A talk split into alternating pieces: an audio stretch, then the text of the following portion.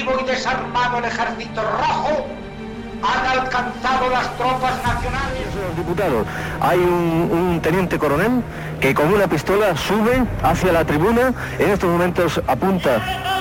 Es un... Estamos viviendo momentos muy graves para nuestra vida democrática. Y en estas circunstancias quiero dirigirme directamente a todos. de cercanías que circulaban Esto es Historias de la Historia. Dirige y presenta Fernando Lumbreras.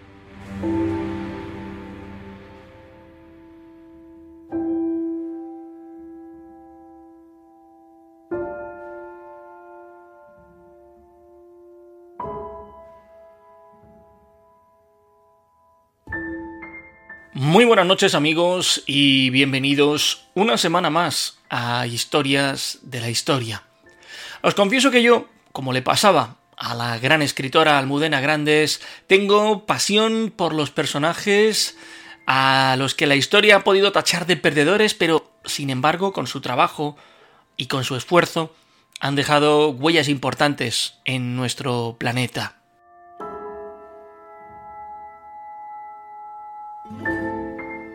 El de esta noche es el relato de un hombre que hizo muchas cosas, pero cuyas últimas jornadas estuvieron marcadas por el olvido y por la ruina. No se le menciona en los colegios y seguramente para muchos de vosotros esta será la primera vez que lo escuchéis nombrar. Esta noche os quiero hablar aquí, en Historias de la Historia, de Ramón Berea.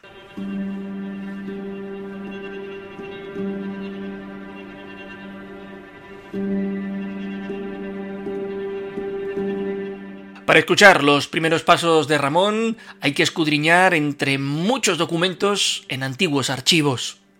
Hay una partida de nacimiento con su nombre fechada el 11 de diciembre de 1833 en el Pazo de Esmorís, en Curantes, en el término municipal de la localidad pontevedresa de La Estrada. Su padre, Juan Berea de Aguiar, descendía de familia de hidalgos, con lo que la familia, aunque no era caudalada, sí pudo permitirse entonces el dar una buena y cuidada educación a su hijo Ramón.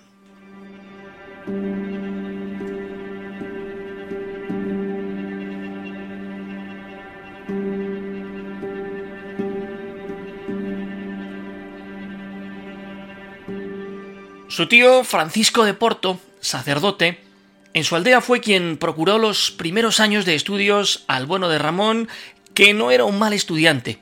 Eso sí, con 13 años, la modesta escuela en la que recibía las lecciones se quedó pequeña. Ramón ingresó en el Seminario Diocesano de Santiago de Compostela.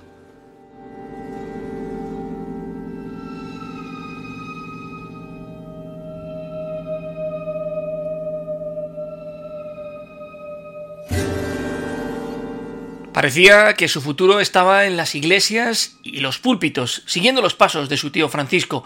Era, de hecho, un buen estudiante, pero ocurrió lo que ninguno de cuantos le rodeaban querría. Perdió la beca que le permitía estudiar allí. En cierto modo, el bueno de Ramón sintió un gran alivio, porque por su cabeza no pasaba eso de dedicarse al sacerdocio, y de hecho, en no pocos escritos casi se manifestaba abiertamente anticlerical.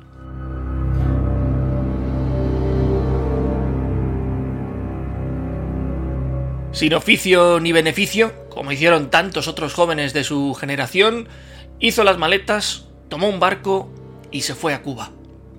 La isla caribeña le recibió con los brazos abiertos. Allí fue que escribió dos novelas, La Cruz de Cobblestone y Una mujer con dos maridos, pero también se dedicó a la enseñanza.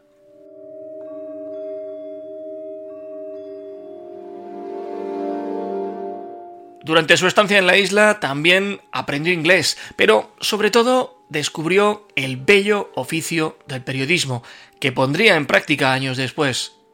Vinculado a este mundo, estuvo residiendo un tiempo en la ciudad cubana de Colón. Allí inventó una máquina para doblar periódicos cuya patente terminaría vendiendo años más tarde en Nueva York.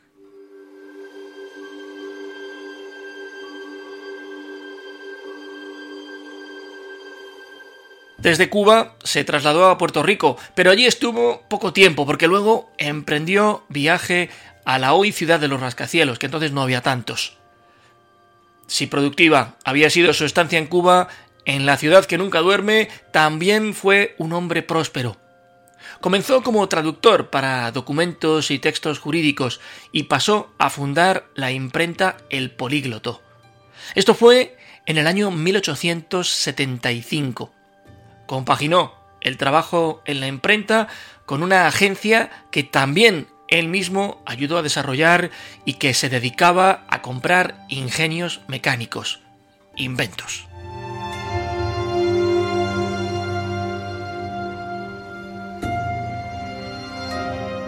Sería en Nueva York donde llevaría a cabo su mayor artilugio. Ramón Berea inventó la primera calculadora capaz de multiplicar de forma directa, bautizándola como la Berea Direct Multiplier. Por supuesto que hasta que llegó su invento había máquinas que se multiplicaban y lo hacían con un sistema de manivelas. La suya no. El 10 de septiembre de 1878, la Oficina de Patentes de los Estados Unidos le concedió la número 207.918. Ese mismo año, en su querida Cuba, fue galardonado con el premio de la Exposición Mundial de Inventos de la isla.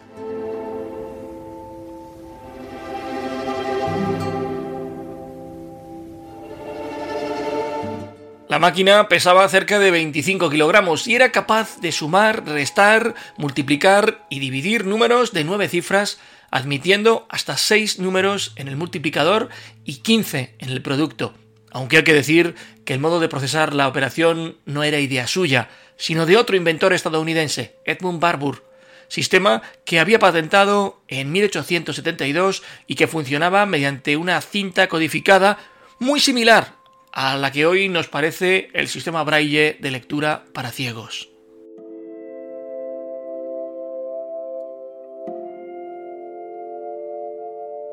La máquina de Berea podía resolver complejísimas multiplicaciones en unos pocos segundos, y lo curioso es que el inventor nunca quiso hacerse rico con ella.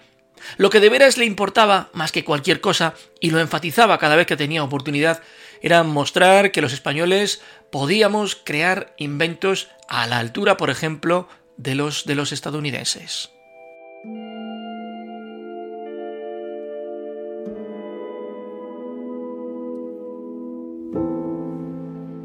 Su calculadora no dejó huella en la historia, pero sí sirvió de base para la historia de la computación, valga la redundancia, e influyó mucho en, por ejemplo, la calculadora de Otto Steiger.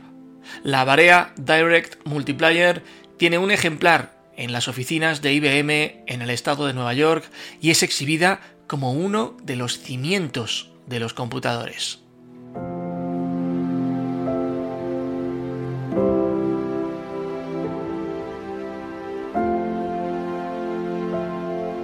El periodismo, ya lo hemos dicho, estaba muy presente en su vida, le apasionaba. No dejó escapar la oportunidad de fundar una publicación que llevaba por título El Cronista. Él se encargaba de dirigirla y como era un hombre obsesionado con el periodismo independiente, la revista se editaba sin publicidad. Así, decía, no tenía que rendirle cuentas a nadie. En un principio fue quincenal, pero luego pasó a ser mensual y lo cierto es que tuvo mucha fama en varios países latinoamericanos.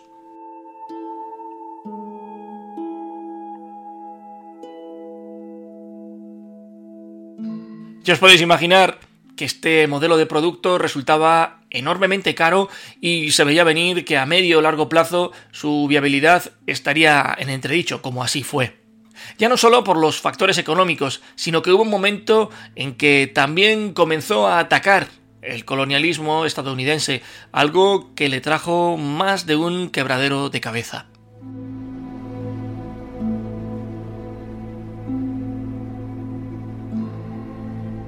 Lo cierto es que Ramón tenía unas ideas enormemente adelantadas para su tiempo. Era partidario de la igualdad de hombres y mujeres, de las razas, de la abolición de la esclavitud, de la libertad de prensa. Abiertamente se definía como un libre pensador y además marcadamente antimonárquico.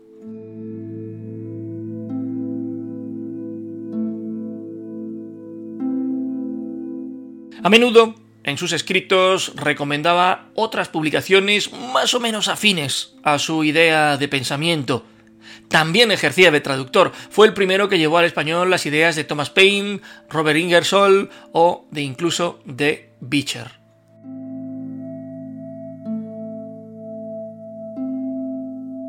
Uno de sus enemigos de entonces, con el que tuvo sus más y sus menos, fue el escritor Juan Valera, el autor de la inmortal Pepita Jiménez, que ejercía en esos años de embajador de España en los Estados Unidos. Ramón criticó la inacción de la embajada en sus textos, y esto, para qué nos vamos a engañar, causó cierto escozor en Madrid.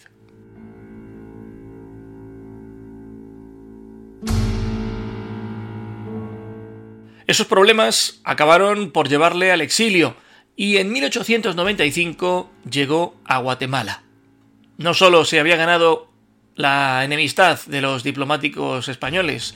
También sus críticas a la política colonial de Estados Unidos hicieron que se le hiciera cada vez más difícil publicar o reunirse siquiera con los políticos de entonces.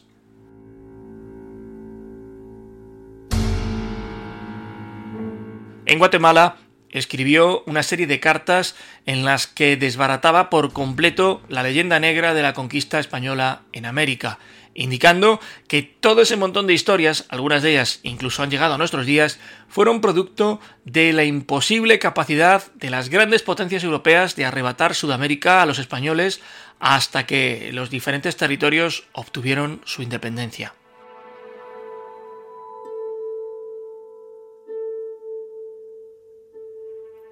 Vamos, que la cosa iba de pura envidia. Hacia 1897 emprende viaje a Argentina. No dejó nunca de escribir. En Buenos Aires fundó la revista El Progreso y continuó ejerciendo el periodismo. Su salud, ya muy mermada, se agravó pese a que era un hombre joven, aunque su apariencia le hacía ver algo avejentado.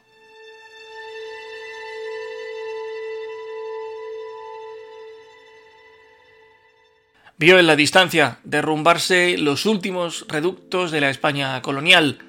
La crisis del 98 hizo que Puerto Rico pasara a convertirse en un estado asociado a los Estados Unidos. Filipinas también dejó de ser española. Fue sin duda una de las almas errantes que vieron el declive de lo que fue España, con su oportuna dosis de tristeza y contrariedad. Ramón ya nunca regresaría a la península ibérica, no volvería a pisar Galicia sin una moneda en los bolsillos y olvidado de todos, falleció el 6 de febrero de 1899 a la edad de 65 años.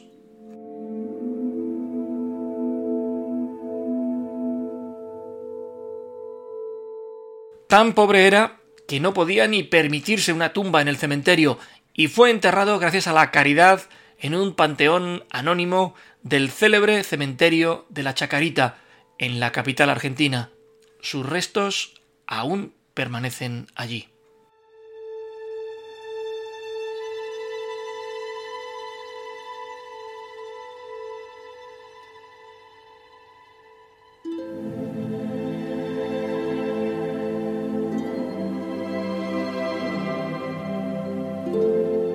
En cierta ocasión fue atacado desde la columna de un periódico por sus ideas tan adelantadas a su tiempo, con su mordaz pluma, que muchos han catalogado similar a la de Becker, pero sin un ápice de melancolía, escribió, y textual, Aquí no se trata solo de difamar a la humilde personalidad del que escribe.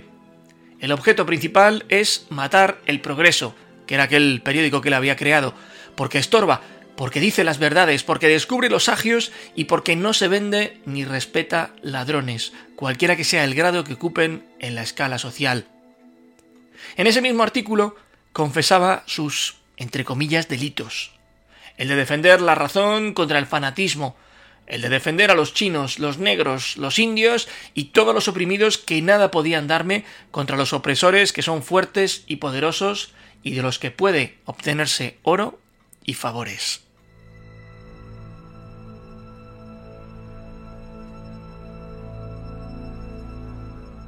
Hoy un busto dedicado a su memoria se alza en el pueblo que le vio nacer. Busto ante el que se para algún que otro turista para preguntarse quién era Ramón Berea.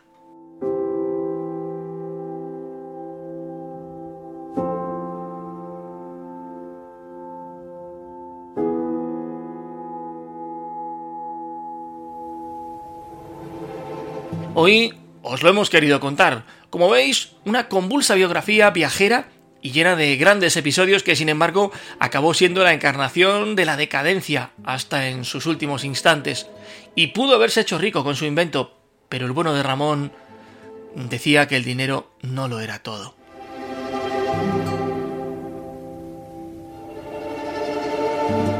Esperamos hayáis encontrado interesante su historia. Con todo y con eso, en el portal del programa, en vivaradio.es, vais a encontrar todos los podcasts emitidos hasta la fecha, así como un amplio surtido de contenido extra. Gracias por escribirnos, por proponernos temas, por sumaros una semana más a este conjunto de crónicas.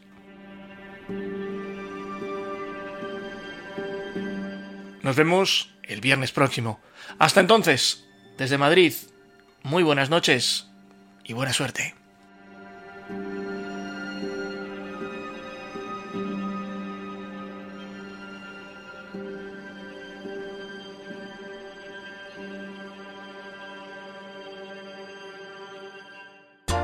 Viva Radio, tu radio de viva voz.